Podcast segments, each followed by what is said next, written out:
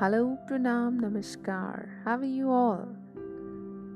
Pragun is back once again for you all. In three words, I can sum up everything I have learned about life.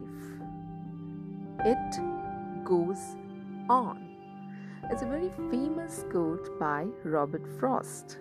And today I'm going to recite very famous poem by none other than Robert Frost titled Stopping by Woods on a Snowy Evening from the collection The Poetry of Robert Frost, edited by Edward Connery Lathem. So let's listen to the poem. Whose woods these are, I think I know. His house is in the village, though.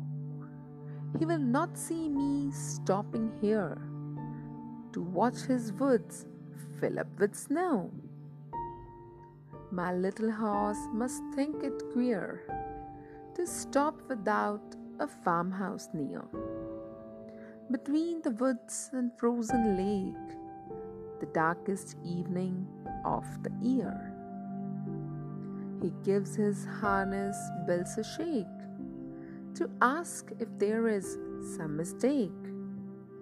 The only other sounds the sweep of easy wind and downy flake.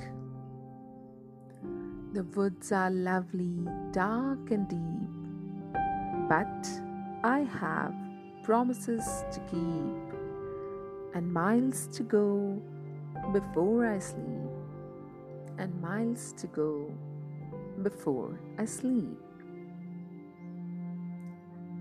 Thank you very much. Thanks a lot for listening to this poem. Hope you love this poem, Stopping by Woods on a Snowy Evening. To read more of my work, you can visit my site www.praguntatva.com or you can find me on any social media with the handle iPragun. So, Pragun will be back with lots of doses of poetry, kahani, kisse, and much more. Till then, keep smiling and keep listening. Bye bye.